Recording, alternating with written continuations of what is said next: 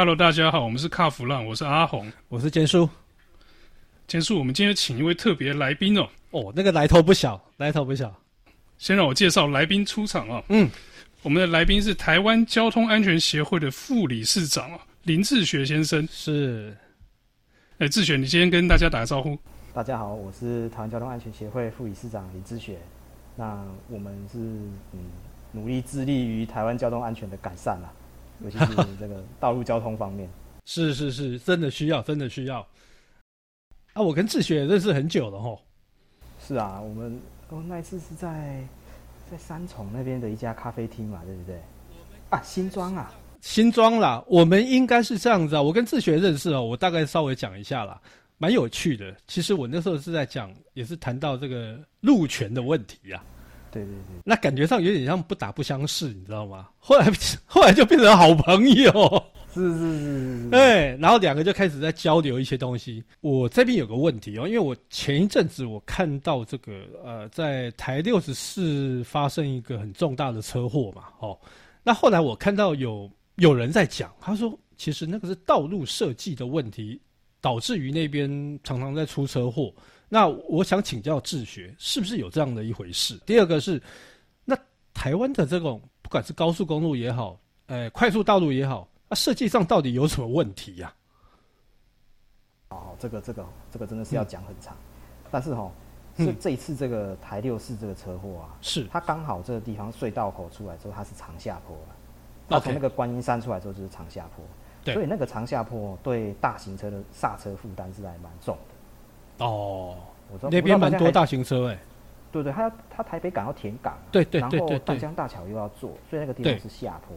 嗯，好，如果说假设今天他原依照原本的路线，他是要去台北港填港，或者是要去那个淡江大桥的工地的时候，嗯，他那个观音山一出来，嗯，到那个交流道之前，他还有一段可以稍微爬坡一下，让你掉个树，然后最后才下港，好，下到港口那个地方。嗯嗯嗯但是现在他最后那一节最近施工封起来不给走嘛，嗯，所以他从那个隧道口出来之后，一路就是下坡，没有再停的，没有、哦、没有缓坡啦。我要气 kick 呢？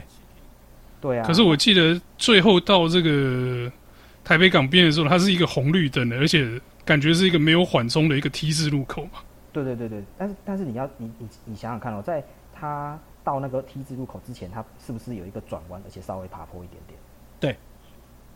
所以它的坡不是那么直接，嗯，它中间还要给人家休息一下。OK，但是但是它现在最后那一段封起来了，那它隧道口一出来就是一路下坡，然后直接要溜到那个巴黎市区，中间完全没有休息的地方。嗯嗯嗯嗯。啊，我我我想蔡大哥在在美国待过一段时间，我不晓得你有没有印象？美国那个高速公路常常是挖在地底下的，就是它它所谓的地堑式的，有没有？对对对对对对对。地堑式的有一个优点就是，嗯，你看它。上主线的时候是下坡，离开了主线的时候是爬坡，对，所以它汇入主线的时候自然加速，离开主线的时候自然减速。你看，那所以台湾都是台湾都是人为的加减速就对了。它的反过来啊，我们都盖高架桥啊，所以上坡的时候爬坡，然后所以你看我们是不是很长那个强行切入主线？对，对，对，其实那蛮危险的，那很危险。对对对对，我跟你说，大型车它有一些有内规，他说。经过交流道的时候，嘿，不准驾驶去走外线。为什么？为什么会这样？就是因为大家都是爬坡上交流道，然后加速又不足。对，我们很少讲这个加速不足，强行汇入，后面大型车很容易追撞。哦，哎、欸，可是志学，大型车不是通常都要行驶在外侧？是的，是的，是的，对不对？我们的法规是这样子嘛，对不对？是的，是的。可是我常常诶、譬如说像国一好了，国一就是从这个这个民民权吧，民权那边上去，好，然后就看到说，哎、怎么常常有那个大型车哦，不管是游览车也好，或者是那个连接车也好，它都是在中线，啊，有的甚至于在内线，那到底怎么回事啊？其实，其实它我们国道上面车速就是它的车道分配，它基本上还是依照车速分流的原则。嗯，所以大型车被分配在最外面，不是因为说那一次那一个车道叫做大型车专用道，而是说我们限制大型车的车速不能够开太快，所以依照那个车速分流的原则，它跑到那个外侧车道去。那么，但是它还是有一个速度范围嘛，哦，所以他除了说原则上，因为它速度限制比较慢，所以它行驶在外侧车道之外，其实中线车道是大型车的超车道。OK，大型车彼此也有超车的问题啊。对对对对对。大型车可以行驶的其实是外线跟中线两个。OK，内线它不行嘛？内线目前是不行的。OK，好，可是这个部分就产生有一些纠纷了，因为嗯，我们现在只有宣导说小型车除了超车之外不要走内车道。对，所以小型车走在中线的时候，它可能就真的开很慢。嗯，结果他他走在中线开很慢，变成他挡到了大型车的超车。嗯哼，但是我们这个宣导几乎没有，我们这个宣导几乎没有。我们会说小型车除了超车之外，不要行驶内侧车道。但是他不会说，对啊，他不会说，因为大型车要超车的时候，你要注意说后面有没有。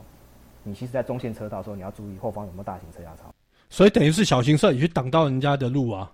也会，它也会有阻塞大型车超车道的状态。对对对对对对对啊！所以这个这个应该三宝蛮多的吧？因为很多三宝，他根本就是占着内线道，然后就一路让开，他也不管后面的车有没有来车嘛，对不对？同样问题啊。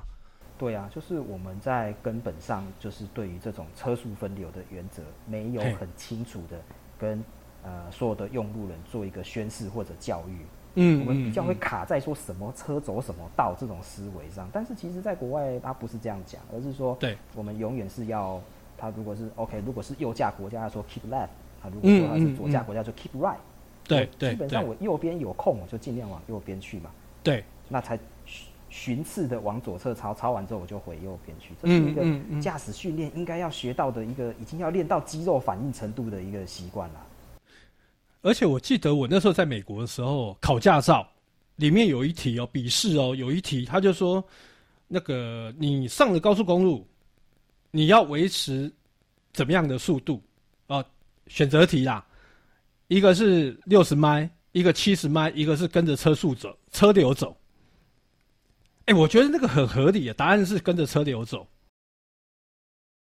非常正确。这样感觉上不会去塞车嘛，对不对？其实，其实这件事情哈。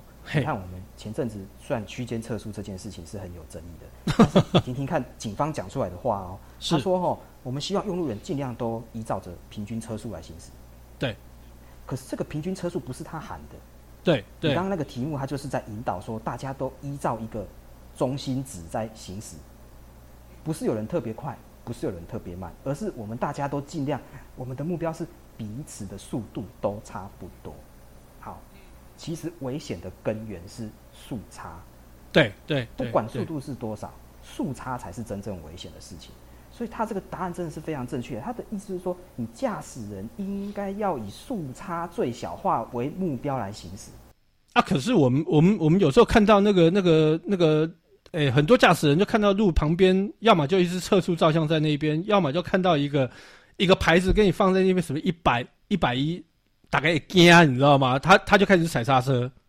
这个哦，我跟你说，我们我不晓得，晓得你记不记得，在那个我们这个新的这个五羊高架开起来之后，它在这个中立交流道的前面，它也有一支测速照相。可是中立交流道，中立交流道没有交流道嘛，就是五羊高架是跨过去的嘛，对不对？好，那边有一支测速照相。有一次我真的是这个这个晴空万里之下就经过那个地方，然后开始塞车。我我不知道为什么他就塞车，可是过了那个测速照相之后就好了，因为大家都踩刹车，对，蝴蝶效应就对，对对，它是这种虚幻的塞车啊，那种 phantom 的那种 traffic jam，它其实不存在。那个时候你一人踩刹车之后往后传递，那那所以说我们可能对这种速线的控制是有点太太超过、太过分去解读这件事情。那这个没有跟，就是以你们以以你们这个这个这个协会这边没有去跟政府，比方说内政部或者是高工局那边反映这个事情吗？有有有，这个这个是一直有在反映啊。因为就是说我我想就是我们在探究这个问题的时候，我们往下探究，可能跟呃警方执法的态度会比较有关系。为什么会这样说呢？因为超速最好抓嘛。这不只是超速好抓的问题，而是说他们去理解交通违规的方式。因为警察他他考试进去，他学到的可能是犯罪学、刑法，所以他 他认为说交通的法规是一种很像那种非常高位阶的那种法律的等级，而且它是非常绝对的。好，所以他他是倾向以这样子的方式来解读一个超速的行为，是你这个目无法纪呀，好像要杀人放火一样。但但是其实其实交通的速率，就是说我们的速限也不是这样定出来，它其实是。很客观的去统计说，你到底路上车大家都开多少嘛？哦，不论不论是快或者是慢哦，而是说，就像蔡刚蔡大哥讲的，哎，我们给你一个目标，你要尽量的跟大家的速差放到最小，然后，身为主管机关，我们来统计说，大家都遵守这个中心德目的时候，这个速度分布到底是怎么样？然后我们才依据这些客观的要素，我们来想说，哎，我们的速限到底是多少？所以这些速限这件这件事情，它是可以浮动的，它是可以调整的，它是可以检讨的，不是永远都定死的。诶，对速限这件事情，我觉得我有一个看法了，就是说我们的交通法规在订立的时候啊，诶，因为其他的国家的这个高速公路啊，跟这个市区的道路什么建制比我们早嘛，我们算是交通这一块算是走的比较晚一点点，所以我们有很多现成的东西可以抄。但是在交通方面，大家觉得这个诶速限啊。大概就是，我觉得跟跟日本是最接近的，感觉上是跟日本抄来的。我们的路上的这个速度的限制，并不是说像刚刚讲的，就是说从这个所有用路人这个习惯啊，跟这个车流的这个统计算出来，而是一个抄来的。然后跟这个台湾实际的路况跑起来又，诶、怎么讲呢？小孩穿大人衣服嘛，就有一点点格格不入的感觉。我觉得这个最大的问题可能是在这里啊。那像刚才讲到高速公路的部分呢，我觉得。大型车很难超车这件事情，我觉得是根根本的对于这个速限的这个想法太太僵化哈。因为我们的速限，你说外侧六十，然后最内一百一，中间可能是八十或者一百，根本就没有速度差嘛。那你要怎么超车？假设我开一百一在内线，要超中间合法的一台一百，我需要花多长的距离去超过这台车速一百的车呢？其实这是。你仔细算一下，你会发现说，哎、这个规定定定的看起来好像合理，但实际执行起来就会有很多很荒谬的地方啊。我觉得台湾的这个交通的状况，大概蛮多都可以套用到这个，就是大家这个规则是死的，但是却没有办法配合实际的路况，这个这种感觉。是的，这就是我刚刚讲，就是说他们呃执法面比较倾向就是对这个法条做这些一板一眼的解释，而不是说我们依照。这个车流学哦，这样子的道理来说，哎，我们应该在什么时候或者什么角度来做出这个裁量？所以它变得会变得很僵固哦，还会发生这样的状况。还是还是他们那个执法单位想说，哎，这样这样，反正有一个法在那边，他们就，哎，这个不比较不会有争议哦。万一要开被开单的话，人家去申诉干嘛？不会有争议，因为法就定在那一边。哎，不过我还有一个问题啊，就是。为什么会定出那个速限六？哎，不最低速限六十公里，那是一个白痴的东西啊！因为很，我看到很多人会乖乖的就让六十，你知道吗？而且他会误解成六十公里，他就给你开在中线。我我碰过在高速公路上面开八十最内线啊，闪大灯他他连动都不动哎。是的，这件事情哦，其实要我们可以切两个来讲。第一个，竖线的上下限。这个就说我们其实人很多，人类社会的很多事情都是常态分布的。常态分布，我们取这个中央值，好、啊，抓正负一个标准差，就是刚好十五八五，对不对？百分之十五跟百分之八十五。好，所以这个这个竖线上下限是怎么来？就是说，我们就放人家在上面自由开，好、哦，那么大家的车速呢也会是一个常态分布。那么。但是这个常态分布可能会就是前后尾巴会拖得太长嘛，对不对？所以我们就截头截尾抓这个十五分位跟八十五分位，所以十五分位抓起来六十，八十五分位抓起来可能一百一百。好，这是这是基本啊，这是基本。对对。但是是不是每年每月每日我们今年调查这样，明年调查这样，后年调查这样？哎，没有，不是这个，他没有修正这个东西呀。啊。哦。而且这样子还有一个问题，其实你看哦。下限六十，上限现在一百一，中间速差是多少？五十公里，这个速差有点太多了。这个真的是，这个是真的，连高公局自己都想改。这个这个到时候，所以难怪常常在塞车嘛。嘿啊，他们那他们想改，为什么不改？这个可能各方势力交错，我们现在真的也没有开到这个会，可以去 去跟人家交涉这个东西。我们只知道，真的大家也就是说，连政府自己也觉得现在这个速差范围是有点大。对对，因为现在车子性性能那么好。